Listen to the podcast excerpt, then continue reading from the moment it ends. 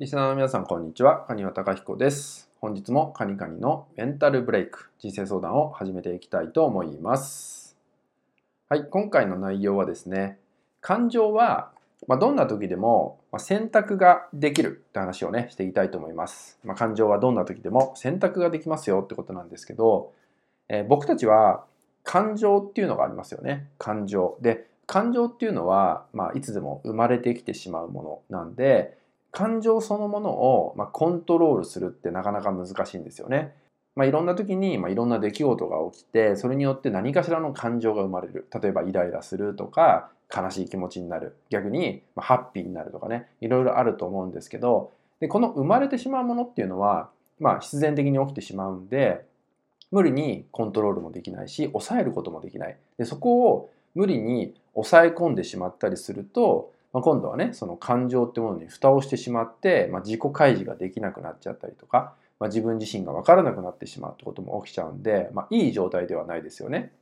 ただ生まれた感情っていうものに対してそれをどう判断するかっていう選ぶ選択する権利っていうのが僕らはあるわけですよね。でそういう力はもともと持っています。まあ、つまり何かあってイライラした時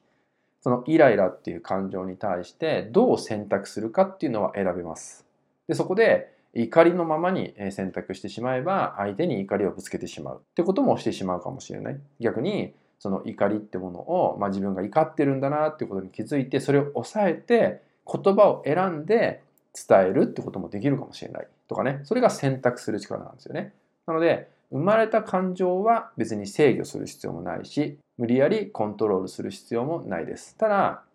生まれた感情にちゃんと気づいてあげることあ今イライラしてる。とか悲しい気持ちになってるっていう自分に気づく。そしてそれをどう選択するか。この間を持てるといいんじゃないかなと思います。そこでどう選択できるかになるんですけど。で相手にとっても自分にとってもマイナスにならない選択ができてくればもちろん関係性も悪くならないし自分自身にとっても、えーマイナスにはならないと思いますので、えーぜひ生まれた感情云々ではなくねその先にあるえ間の部分ですよね。それをどう選択するか。ここを向き合うような余裕を持った自分になれる。ここをね目指してもらえたらと思うので、え感情はどんな時でも選択ができるんだよっていうのをね今回はお伝えしたかったのでこのような内容をお伝えしました。是非ね自分で選べるようなね生活を送ってもらえたらと思います。